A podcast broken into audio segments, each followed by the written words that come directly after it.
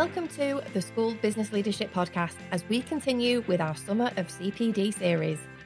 As a stationery lover, I'm not going to lie, I was nervous about recording this episode, not to mention a little bit sceptical, as I honestly don't know whether I could cope without paper. However, after speaking to Johnny Coates, I actually think it's doable. He returns to the podcast to talk about why schools should become paperless, where to start, how to do it, and why you should pay as much attention to your staff as you do your systems. Have a listen and let me know what you think.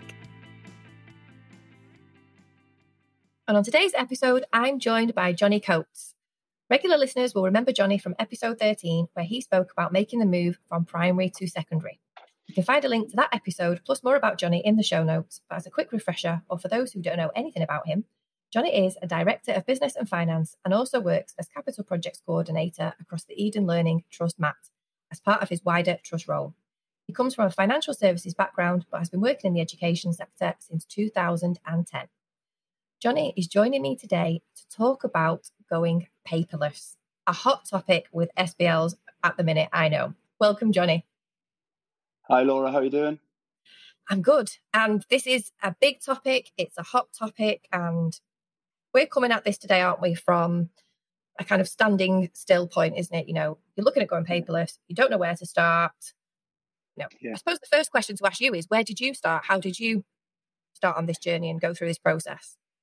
Yeah, I mean, it wasn't that long ago. I think it was around about um, two years ago that just looked at kind of an, from an admin side, um, lots and lots of paper everywhere, and all of the stuff that we do as a school business leader. I think sort of you know that there's probably a better way of doing it over time, and you, you learn that over time. So I've been in the role for you know for a number of years, and I have sort of developed small pieces of technology along the way, and I've added a few things into the um, sort of into the work practices. But in terms of where I started for the current school I'm at, you know, I, I felt that there was there was improvements that could be made. Um, there was a, a, massive data protection sort of thing that came out a couple of years ago, and and you know, there was no clear desk policy in the school, so there was a lot of paperwork out all of the time, and I just found that a little bit sort of a little bit worrying, and from a data mm. security mm. point of view. So you know, um, we started basically with um, with the admin side. We then moved on to um, the facility side, so they now have systems, facilities and IT have a have a ticketing system. Um, staff no longer have paper messages. You know, it goes through email, it goes through different systems, but it's just around about looking at what you've currently got is that is that right? You know, it, could it be improved further? And I, I just found that there was a lot of time sort of wasted. Not only having the paper, obviously, and all of that stuff, then try, trying to find the piece of paper that you need. Um, I was notorious a few years ago for losing post-it notes because people would leave them all over my desk, and they would just, you know, cleaners would come in. I would be in the next day. I'd be in and out, and they would go missing. So for me, it was more kind of, you know, there's got to be a better solution to this than having all of the paper lying around, basically. So you said you started with the admin team. So obviously you're personally paperless, aren't you? And you expanded yeah. that into your team. You know, did you do it first and then say, right, you know, this is what I found, yeah. let's get going? Or did you start with yeah. the admin team and then work your way back? No, no, I started. So basically, everything that I do, um, it's kind of it, wherever possible, I try and try and you know refrain from having paper. So what I actually did was I used to have notepads um, so five, six years ago, I used to I used to have various different notepads for different things, and I would collect those over the over the years, really, because it'd be almost like a, you know a bible of stuff that I would I would refer back to. But then I started doing a lot more work, a bit more flexibly. So I'll be working at home sometimes on an evening, um, and and I, I realized I didn't have things that I needed because they're all at, at work, they're in a cupboard somewhere. Um, so I started basically compiling things on sort of a an ecosystem that I chose, which which basically means that all of the notes that I take are now um, electronic. I link so all documents are stored in the cloud. I link that back to the finance, to HR, premises, you know, IT, admin.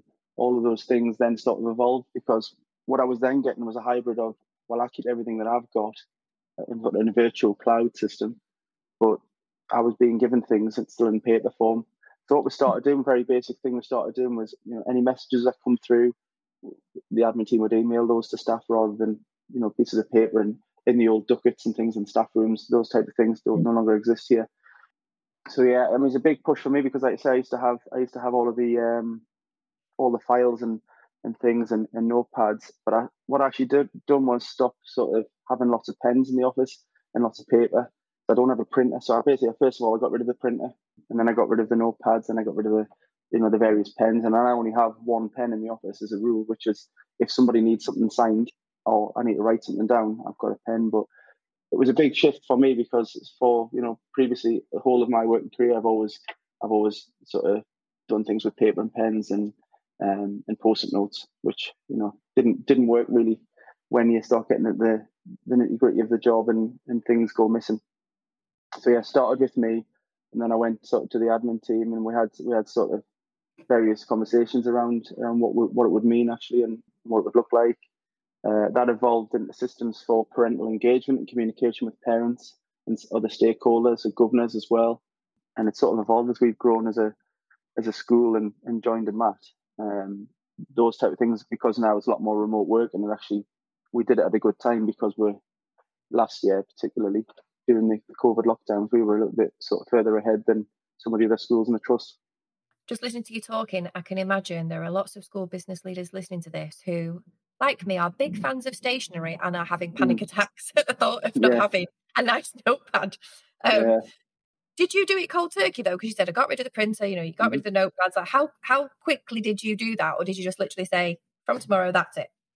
I did it from September. So I, I went at the end of the year, and what I started doing was, you know, at the end of the year where everybody has piles of stuff that needs to be sorted and shredded and put into confidential waste bins and things like that and I just said, look, this is this is ridiculous how much stuff I've got here. We're just sort of about to convert to an academy, and and I wanted almost to use that as a as a thing because you know as a as an initiative really because I wanted to do things in a different way. I've always thought that can be you know there's a lot of wasted time in schools and from various different you know different people doing different things in different ways. Nobody does things the same way, which we know.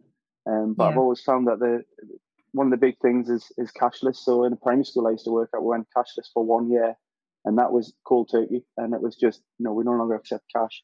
Parents didn't know what to do because they'd never ever sort of carried cards with them to school. But the shops sort of get you get used to it because they've got mobile phones or they've got other, they've got other ways like PayPoint and other things that you can actually use in, in shops and things. But in terms of um, in terms of me, it was just literally started out. I didn't go and buy anything for that that summer really, and, and just started in the September. So I, I basically went to meetings with a. I've got a MacBook. I went with that, or or an iPad or a phone, because I, what I didn't what I done was sort of chose an ecosystem where I could be flexible no matter where I am. Um, I can have everything at, at sort of fingertips really, ready to go as soon as as soon as needed, and I can access everything wherever I like, whenever I like. So that's what I did, and it was a big shift because I was still getting people bringing things into the office and paper, and I said, you know, I had to basically say to them that you know I don't I don't keep paper anymore. So can you scan that in and can you, you email that across or can you store it in one of the various departments? We've got a, a Google Drive, uh, we've got a shared area, different departments on there. You know, if it's, if it's admin, HR, finance, whatever it is, can you store it there instead?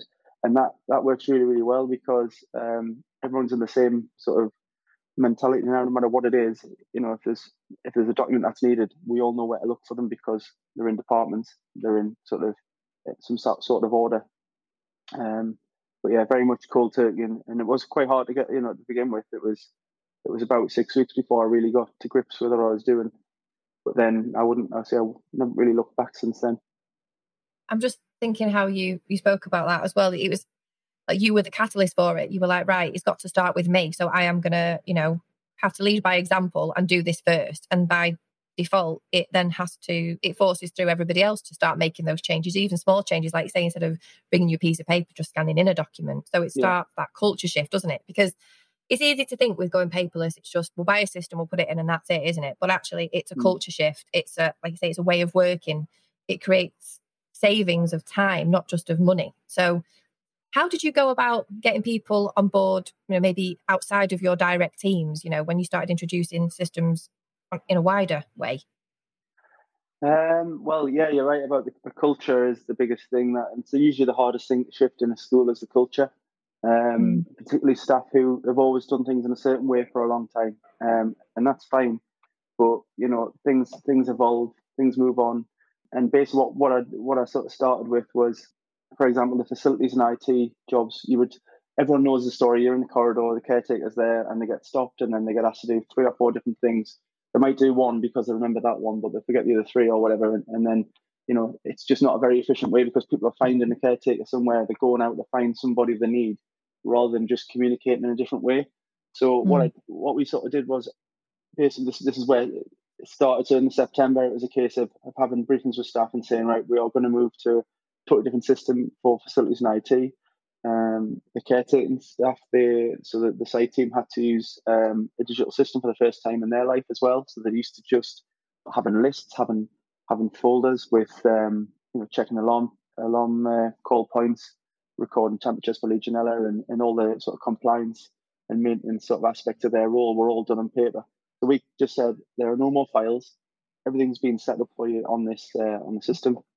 This is how you access it. We gave them a work mobile and they you know they absolutely were just how do we use this and it was a little bit of a shock to the system but what we did was we supported them through the process and just said it's fine you know it'll take time to get used to it but they just started using emails they just started using um, different apps on their phone for other things for school meals or whatever it is they wanted to buy themselves mm something in school and it was just an extension of that really because um, just saying, you know, this is this is probably what you do in your own life. You know, you, you don't tend to use paper and stuff at home, you, you do use your own phones and you've got all these apps. And I said, it's just an extension of that. So we got there buy-in really because what we said to staff was, if you don't log something on the system and you want that, you know, some action to be taken, whether it's an IT fault, an issue, um, health and safety question, query, whatever it is, if you don't log that on the system, it won't get done. If you tell somebody, basically that that means you haven't told anybody. So that was very, very key, I think, from the very beginning that we said we're not having a hybrid system. We're not going to mm. do, you know, we'll write some things down and then we'll also do things on the system. It was no, you have to log it in this way. And yeah, I mean, you know, staff in schools are all very busy, and we know that this is this is a change to their working practices. But what I asked for was just just to sort of to get their their buy-in so that we can show them how it can be done a lot better. And what we did was we did after a term, we started presenting some data to them to show them what had actually happened over the over the previous three months. And and it was quite sort of powerful because we could actually sit in front of them and say, "This is what's happened. This is how many issues are logged. This is the percentage of those issues that have been resolved." And a few of the staff actually said we had a bit of a sort of conversation afterwards, question and answer session, and they said, um, "Well, you know, I get an I get a notification now when that when that job's been done. When I, I know now instead of having to chase somebody up or find that person that I, have logged an issue with, I get a response." Um, so when we rolled it out things like policies. So we said, you know, everybody's responsible for um, for reading a certain number of policies. And what you to have to do is sign those so that if Ofsted come in, they can see the keeping children safe in education policies being signed, your staff handbooks, you know, everything that you might possibly have issued to staff have to be recorded. So we then had a system where they read it and it actually reads it for them on the system and you know they, they read the document and actually records that they've read it and that becomes your audit trail as well. So I think things started evolving and in terms of in terms of sort of even from the admin point of view, you know, we started changing the way that we did things over time. Really, it wasn't just a, you know, we'll start with with everything. We'll start with, with small things, you know, like messages, and then parental communication. We stopped posting things out. We started using the system to do that, and all of the systems they now have are all electronic. And you know, there are, you know, obviously nothing is ever perfect. You will sometimes have to use paper. You'll have to, you'll have to, you know, bite the bullet and, and actually get that out if you need to, or print something off if you really have to. One of the one of the sort of biggest issues we have is we use a finance system which demands that you actually print everything off and then scan it back in. So we're looking at a finance system that can t- eradicate that completely because it is it is really inefficient doing that. Um, mm. So things aren't always going to be perfect, but I think just having having the big drive from the outset of we're going to just sort of it's going to encompass all of the business functions in the school, but also the, the teaching staff can get on board. They they often have things they need resolving, so they then log things. We do it with purchase orders as well. So there's now not a there's no forms basically. It's all done electronically. And you know the benefits. I feel the benefits to our school are that we're we're far more efficient doing it this way. Um, people have time. They've got an audit trail. It's at their fingertips instead of having to you know hunt through files um, to try and track something down. They, they now know exactly where things should be.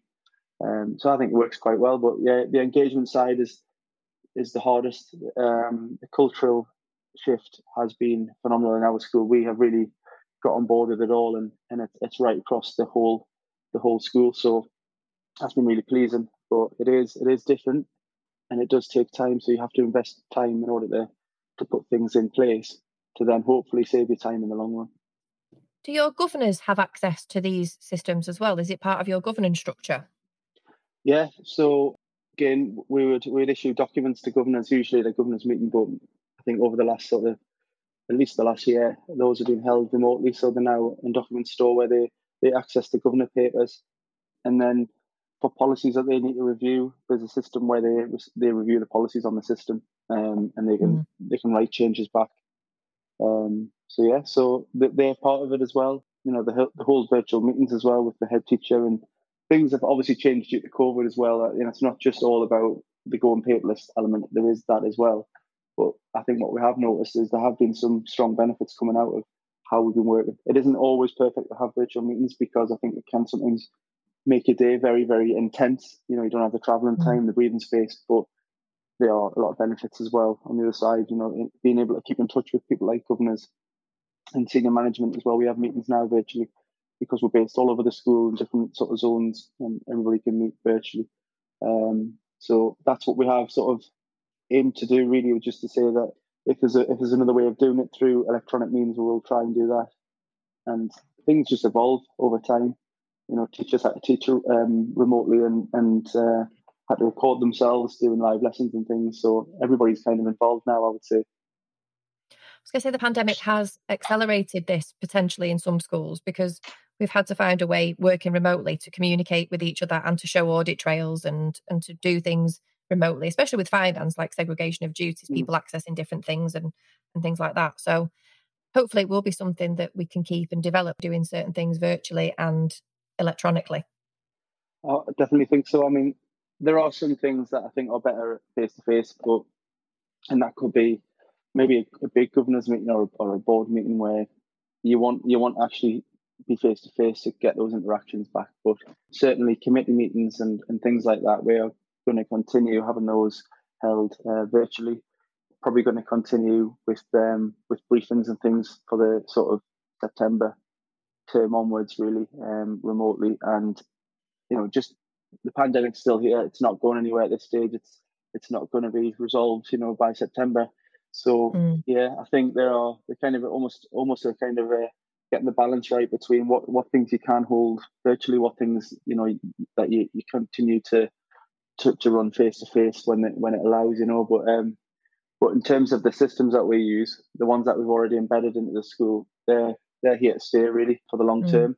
Then you know there would definitely be no um, mileage in going back to you know removing those those systems and replacing them with, with things like pens and paper. I think we've we've made the leaps, we've made such massive progress um, that we definitely wouldn't want to you know go through that. So we've just we just brought in a new HR system, which is again another huge saving in terms of time because um, the basic things like leave of absence requests, um, annual leave, return to work, absence management, those type of things used to take a lot of time in terms of paperwork and having to record mm. it and then get people to sign it and bring it back. And now it's you know it's it's it's stored in a central central area where we can we can manage it from that and that that's been a learning curve as well because what we actually found was all the paper records that we used to have weren't up to scratch necessarily. There were things from years ago that were missing, you know, identity mm. checks, DBS information not being correctly entered onto a onto a spreadsheet, and where is that spreadsheet? Which is the current version? You know, there's there's kind of all of that issue. The other thing for me is, is a, a real key one is, is data security as well because it's you know, we if you have a lot of if you have lots of paper files and lots of Excel sheets and lots of things going on, um, you could potentially lose lose that piece of paper, lose that vital information. Whereas in a cloud-based system, the data is secure and it's protected, and, and you you know there is always a backup of that as well if, if there is ever an issue. Um, as long as you've got the right system you've checked that out from the outset, that there is going to be um, adequate sort of security with that information. But you know what we did find was actually by starting the process again, that was a hell of a lot of time put into actually developing the HR system. But the outcome now is that we've actually got a system that is really fit for purpose. It records all of the correct information. It's at our fingertips. There's no searching through files. If you come back to time wasted by looking through files and looking for something that could be somewhere that I might have put it there, or I might have put it there, or it might be in a store cupboard. It could be under under the stages where you say where our store cupboard is. You know, mm-hmm. now there's no need for all that. It's it's been scanned in. It's on a document record. It's there and it's such a time saver. And I think until you kind of make the leap, all these small things are small things. I think you know they're kind of little sort of little snippets, but once you put it all together in one big sort of pie, basically everything kind of looks. If you add smaller pieces and then bigger pieces and then bigger pieces again, you end up with mm. with a really good, solid sort of um, system or, or setup of systems, so that you can actually well, I've done this, this, and this, and what else do I now need to focus on? So it isn't just something that happens overnight. You can't just, you know, tomorrow turn on a button that says we are paperless. You have to, you have to start with sort of finding out what you currently have, making that assessment on what can we, what can we make sort of efficiencies with? Can we make this paperless? What does that entail? You know, does it mean creating something, buying a system, developing your own? You know, there are lots of different options. Some cost money, some don't cost money. There's lots of different options there as well. Um, but yeah, it is just just around finding something that is, is that you think is going to be valuable and, and almost developing your own business case that you then present to to stakeholders in the school and say this is why I think we should do this and you know can we have your buy-in for it. So yeah, lots lots of different areas to focus on, Laura. Just as we've been talking, we've talked about going cashless. We've talked about you know um, data security and data protection. We've talked about time savings. We've talked about efficiency of systems reducing, you know, the margin of error in terms of reducing potential of more human error, so to speak. Yeah. You know, we talked about policy management, you know, meeting papers, the huge bundles, you know, just reducing all of that. It's also, I suppose, something that sits across all of that is sustainability as well, isn't it? And we're talking about paperless and going paperless as part of a sustainability project. It's just one strand of it, obviously, mm. but there are other benefits, aren't they, in terms of efficiencies and cost savings and also what is good for the planet. Yeah, that's a big one at the minute, isn't it? Obviously, you know, lots and lots of things are, are wasted and, and the planet suffers as a result. And that's not just something that's going on now. It's been going on for, you know, 50, 60 years, probably more. Um, mm. You know, start with things like pollution and then you, you, get electric cars, you know, in order to try and mitigate that a little bit. Um, then transport becomes, instead of having, you know, big, heavy diesel polluting sort of the environment when you've got 30, 40 buses going through the city centre, they're changing that so that you can't go that way and you, you know, you, you've got to have electric or you've got to go a different route, which means of spreads it out. And I think it's the same in, in kind of in schools in terms of um, in terms of the future. I think sustainability is something that we look at. I think you know the school business leadership job uh, has evolved over over the last at least the last fifteen years. Um, I've been you know 11 years in a school and even in that time things have massively massively changed and the expectation levels you know constantly increase and i think the workload can potentially get a little bit out of hand if you're not careful as well um, mm. so you're always seeing people and, and, i'm you know very active on twitter you see people really at the end of their tether where they, they literally have no time to breathe and that's almost where it started in my head because I, I wanted to, to take more and more responsibility on, but I was already felt as I was working at maximum capacity in terms of time. And I thought, well, actually, if I can save time doing a few things differently, um, and and actually, you know, free up a little bit more time, means I can take more responsibilities on. But then I know that other things have been done a bit more effectively or efficiently. So there is a balance to be struck. But um, but in terms of the, the number of uh, sort of trees I get to cut down uh, to then develop paper and stuff, there's there's a massive push on on, on sort of using recycled materials now, and and for us, it's yeah things like plastic in schools. We're trying to trying to minimise um, plastic. We don't sell plastic bottles, drinks. Um, we sell aluminium cans, which can be crushed down and, and recycled far easier because different types of plastics in this area you know, are absolutely difficult. So I think it's a bigger picture sustainability. It's and I think definitely paperless systems has, has got a way, um, you know, within that sustainability plan. It's definitely something that that we've thought about. Um, and actually, the, the, the students, particularly the sort of year nine, sort of 13, 14 year olds, they're actually thinking about it as well. Um, yeah. And coming up saying, well, why do we do it this way? Why do we do that?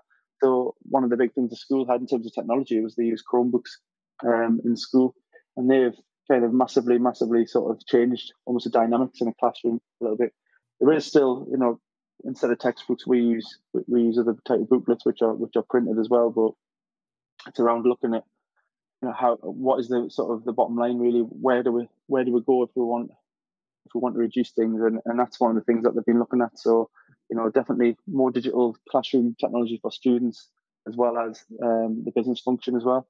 So I think overall there's, there's kind of a big push in the industry for it, um, but it is it is going to take time. I think yeah. It's not, maybe over the next five years, I would say things might change. significantly, but um, but we need to start making those strides now and almost accepting that you know there is there is better ways of doing things.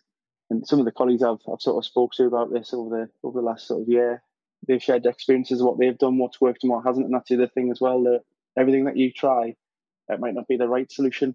It might be, mm. you know, you've got to tweak that or you've got to change something that you do, but that's fine because you know that that's all part of evolving and all part of all part of improving things.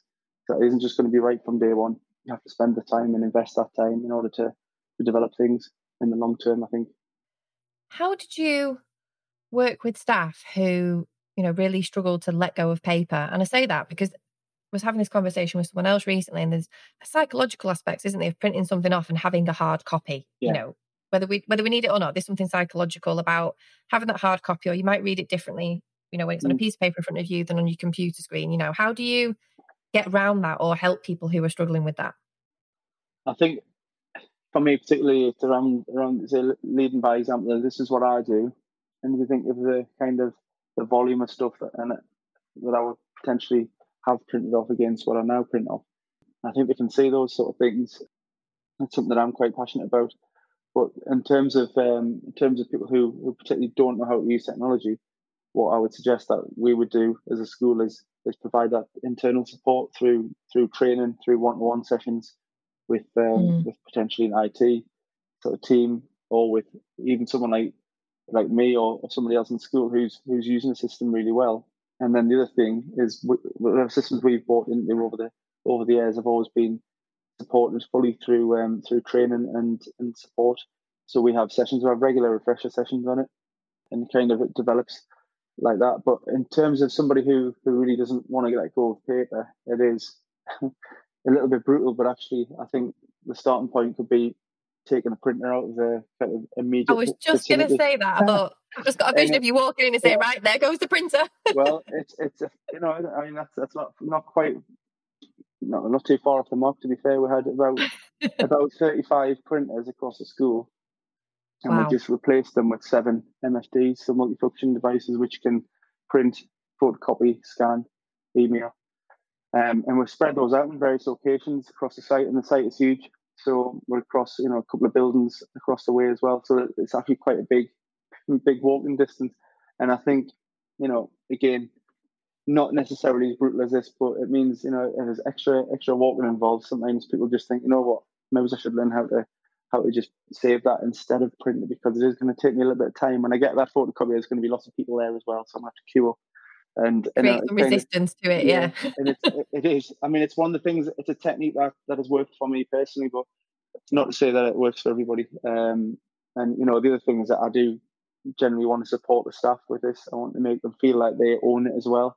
So, mm. um, you know, the other aspect is that that we actually support them through it. And if they've got any concerns and any any real sort of anxieties, we're trying to unravel them and find out well, what is it that's causing anxiety? Is it lack of confidence in the system? Is it mm. potentially your own confidence in your ability to do something? Because we all can do stuff. We just need support and guidance, and we need reassurance. Everybody does.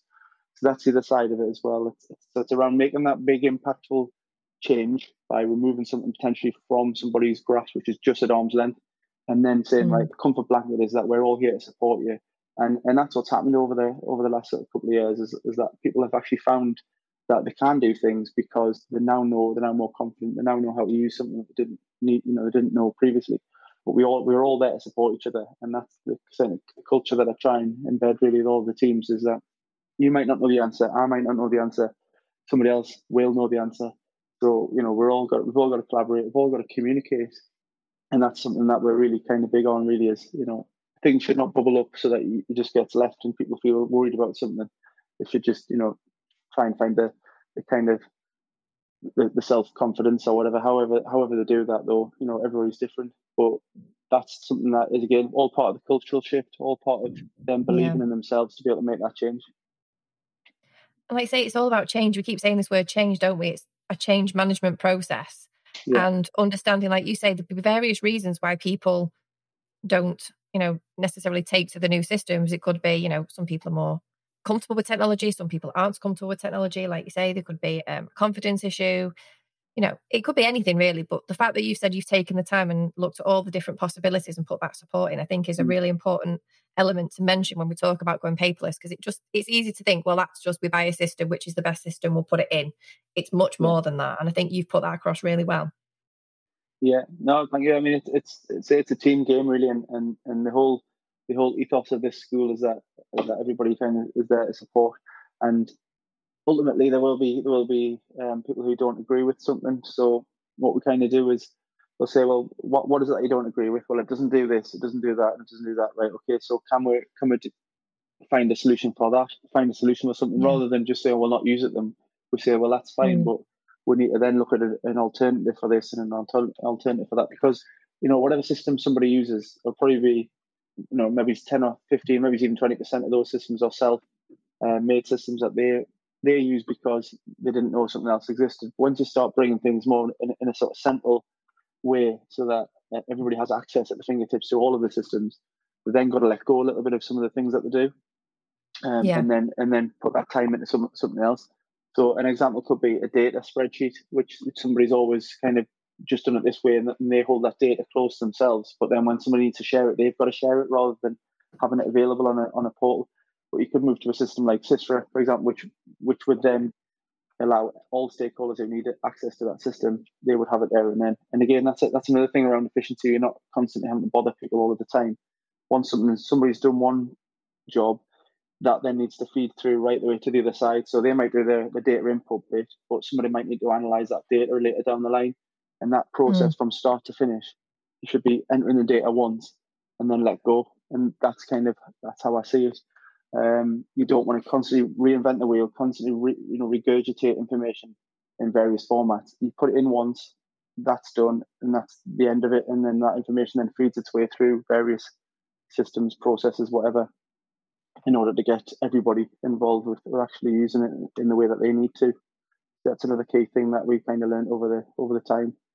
Um, you know, might have to enter say staff information in one system, could be a SIMS system You've then got to enter that into a, um, an IT system in order to create an account. Then you've got to then enter that into another system, which is a, a multiple login system or whatever it is. Um, and it just, mm. it just, you know, there's got to be a better way of just actually doing something once and then going right. That information's in, in the right place. How do we bolt on things? How do we link things? How do systems talk to each other?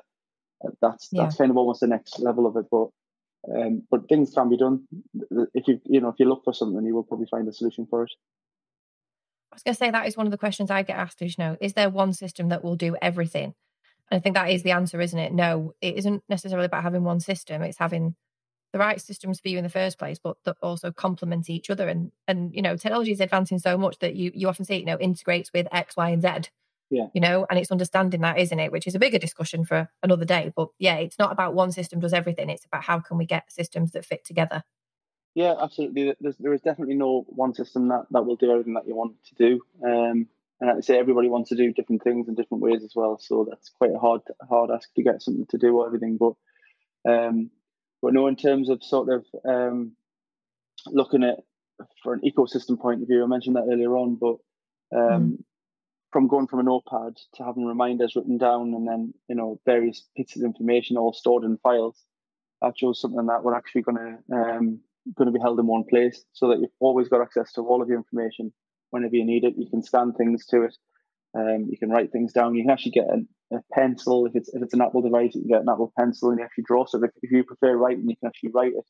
And there's even something yeah. that then translates that into words for you. So there's there's lots of different ways of doing it. But by having it in the one system, it means that you know if I go home and, and there's something I need to do, I'm not advocating that you have to do work at home. But if if say there's, there's a closure the next day, suddenly and you say, well, I need to get to school, but actually I can't because all my documents are on, on, on the desk or they're in a drawer somewhere.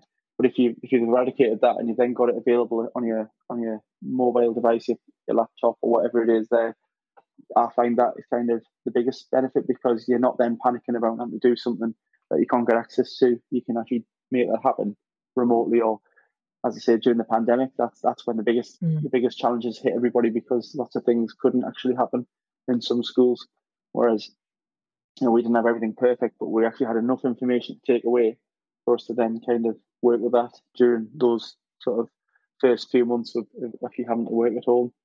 Um, so that that's one of the biggest benefits really is is having something in one place whenever you need it. I think people listening might be wondering why we aren't talking about specific systems, and that's deliberate, isn't it? We've said, yeah. you know, it's not about us saying this is your system, or you know, uh, people can contact you, Johnny, obviously, and ask you what you use, and that's fine. But we want to yeah. encourage people to look at their context and say, well, actually, there's lots of products and software out there. What is right for you? You know, yeah. like you were saying, what works for us is not the same as what works for a school up the road. You know. Yeah, absolutely. I think you know a lot of people have got their own views on on what it is that they do and why they do it, and that's that's absolutely fine. You can then use that as your starting point to develop a system that that works for you. Um, mm. And I have I have promoted some systems in the past, but actually, you know, there are other. I, might have used the system for two years. There could be a better system out there now. So I'm always constantly looking at, at, at ways of improving the systems. And just because you've signed a contract for three years with somebody or, or whatever it is, doesn't mean that you have to then stick with that one system and tell everybody to use that. You know, there might yeah. be something new that comes out, and there's, there's a fantastic finance package out at the minute for Multi Academy Trust, which I would, you know, I would look at in the future because I don't feel like my system currently is great, really. So, and that's something that we've inherited as, as an academy trust. All of the schools have to use a certain system. But if I can mm. demonstrate there is actually a better system out there because I've done the research, I've, I've spoke to colleagues across the sector, and, and you know, use use kind of those contacts to then build my own business case and present that to the board and say these are the reasons why I want to use this system. I think that's really important. Mm. So there's always different systems that you can use, but what you've got to kind of just be mindful of is, you know, what is it that you want to do? So I would always recommend that people actually make a, sort of a, a three-stage bullet point. So look at what you currently got. What is it you want to achieve? And then go to market and say, well, what what can actually what's out there? Yeah, what can yeah. what can be achieved from my sort of criteria? What is available and what does that cost? And then it's cost, looking at the cost against the impact and whether that's actually going to save you time and money or not. And if, if the answer is no, then obviously you kind of make your own decisions on that basis. If it's yes, then great. If it can save money and save time, you know, fantastic. So there's lots of products out there. There are new ones coming in all the time. They are, you know, the ones that are out there are evolving and developing. And like I say, I think we'll only see more of that over the next few years as more schools look to paperless systems, you know, yeah. developing their own ecosystems. Yeah. I think that's that's going to be the case over there. I would say within sort of three to five years, um, there's going to be a massive sort of shift really. And um, I think we've already started seeing sort of the, the starting point uh, of last year really of things things evolving where a lot more sort of even CPD training is now delivered online.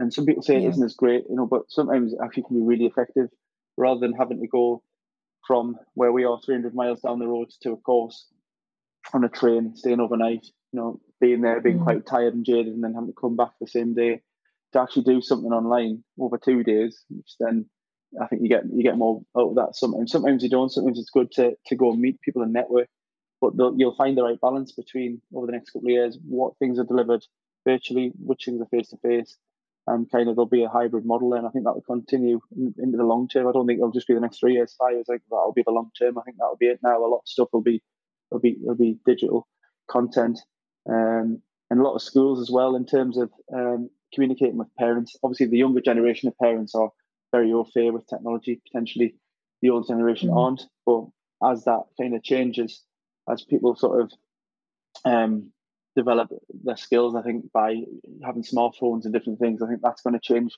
the way people perceive school communication. People don't want to, yeah. in my opinion, don't want to receive a letter or a book through the post on their on their child's information. They want something that they can, you know, just have a quick look at and and scan through things and electronic signing for forms for trips and things and for consents. I think that's really, really sort of big at the minute. Um, and it's definitely been the case for a couple of years. That's only going to go one way now. I think same with cashless hmm. systems. Mm. I think they're you know cashless, uh, not just in schools, but I think cash in society will it'll, it'll, sort of it'll, it'll disappear, and I think there'll be you know a lot of people using using watches and phones to pay for things and cards. Um, so yeah. it's just it's just the way the world's going. I think, and that's uh, that's why I think it's good to be on the journey as a school and say, well, you know, this is part of the future. Technology is part of the future, and I think we should embrace it really and the acceleration with the pandemic. I think, uh, you know, like things like flexible working as well. These things were probably already on the horizon and were maybe happening at a slower rate, and they've just yeah. got faster. And people are, like I say, I think embracing it now. In some ways, they've had to, and yeah. that kind of peak of that, or that dip, if you like, of the change management process. It's a case of people didn't like it, but they've got used to it, and they're like, okay, you know, how can we do more? How can we do it better? How can we do it differently? So, yeah, yeah it'd be interesting to see over the next few years how that accelerates probably even further and shifts again. And how can SBLs kind of be at the forefront of that for their schools? Yeah, I think it's something that they will be leading. I think they'll be leading on that change. SBLs have got a key role to play in that in that process, and it is it is a confidence thing. You know, it's it's around um, making sure that people people are comfortable with what they're doing and, and that they're actually going to there's going to be benefits from doing something. There's not there's not always a solution straight away. You know, things do take time, mm. But the pace, as I say, the pace in which things have actually accelerated over the last sort of 18 months, um, it's been quite rapid and and there's lots of gaps now in the market for things, and I think people are developing things to fill those gaps now. Um, and there's, there's there's big stuff happening behind the scenes um, in soft, software development companies, almost buying each other up so that they can then develop a better product. Um, because I think a lot of a lot of things for the last sort of ten years, some things have stayed quite stagnant in the education industry in terms of systems. The the yeah. education sector system, you know, compared to systems in the private sector where I've also worked, you know, it's unbelievable the difference. And I think now is the time where we are going to see things change and shift in the opposite way, so that education has the same access, you know, access to the same systems, the same quality of systems that the private sector has. And I think that's been yeah. accelerated through other things such as academy chains being sort of promoting centralized working and things like that as well, um, and then developing their own systems, and then other academies sort of copying that, but also collaboration around well, how are they doing something so successfully? What is it that I can learn from that other school? And then I think that's kind of where it starts. Um, people want to be better. People want to almost um, be the same as other as other what they see good schools or good organisations. They want to be the same as that organisation. So what are they doing differently? And I think it's really great that we yeah. can actually share those experiences and share knowledge and skills and experience across everybody um, in the industry and um, in the sector. There's really good at collaboration. I feel so. I think it's going to be a positive, a positive few few years ahead. I think. As you've said, you know, there's lots of opportunities to network and collaborate and share our experiences. After this episode today, if people want to get in touch with you and talk more about this, how can they find you? Yeah, I mean the most uh, common method is is on Twitter. So it's Maverick um, SBL on there. I've also got a LinkedIn profile. So yeah, I mean, quite happy to, to help people where I can. Yeah, I'm always I'm always kind of coming up with, with questions and answers amongst colleagues. So um, yeah, if there's things that I can help you with, by all means, get in touch. Um, see if I can help. If I bumped into you at a conference and I had a notepad, would you judge me? Yes, probably, but uh, that probably says more about me than than you. Um, I was just thinking of all these SBLs with these really nice notepads and pens that we that we love so much. No, um, they do yeah. have a place. They do have a place, you know, and, and it could just be um, a comfort thing as well. People like to have that almost that presence of, of material. My presence is technology and, and having those those items. But you know, if I I think if I lose if I lose me me sort of laptop um, or a, or a mobile or an iPad, I hope that information would be stored somewhere. But I would say if you lose that yeah. notepad, which could be like a really important notepad that you've had for years, where is that information held? That's that's always in the back of my mind. That, rightly or wrongly, that's that's kind of how I how I judge things on that basis. You know, if, if I lose that, then I'm screwed. You know, mm. potentially. So, whereas I know if I lose something here, I've got a backup and, and I haven't got to worry too much absolute common sense what you're saying. Like I say, we just we just really like a fancy notepad with you yeah. know really nice pictures on, or you know cute animals, or funny phrases, or fluffy pens, or whatever. That's just what we do. yeah, that's right. And you know, there's a, definitely a place for that, but as long as it's not storing really important information, that's okay. If you're just drawing a few things when you're at conferences because you you kind of taking the time over that. Doodles. Yeah, that's all right. yeah. Well, thank you so much for joining me again, Johnny. I've really enjoyed it. And I'm sure that there will be people getting in touch with you about this. It's such a big topic. And like you say, it is the future. You know, yeah. moving to paperless systems is the future. It's part of a wider agenda. And, you know, there's so many layers to it and so many branches of it, you know. So, yeah, really important that we had this discussion. I really appreciate it. Thank you so much. No problem. Thanks very much for having me on your um, podcast again. And, uh, yeah, good luck to everybody who's trying these these different techniques. And if I can help with anything, please get in touch. Whilst it may feel like a huge mountain to climb, the benefits of going paperless that Johnny spoke about in this episode are clear. But even if you don't go the whole way and you do keep hold of your Paperchase notepad for a little bit longer, you can still improve the effectiveness and efficiency of your school by doing some of the things that we spoke about. If you've got any questions or you need any advice, I know Johnny would be happy to help, so please do get in touch with him. You can find his details in the show notes on my website at www.ljbusinessofeducation.co.uk.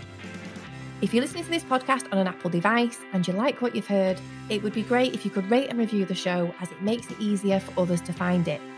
Thank you so much to everyone who has left a review already. I read and hugely appreciate every single one. You can rate and review the show by selecting the show in the Apple Podcast app, scrolling to the bottom and either tapping the stars to rate and or selecting write a review. This show is available in all of the podcast directories just make sure you hit the subscribe button in your chosen podcast player so you don't miss an episode. Thank you so much for listening, and I'll see you soon.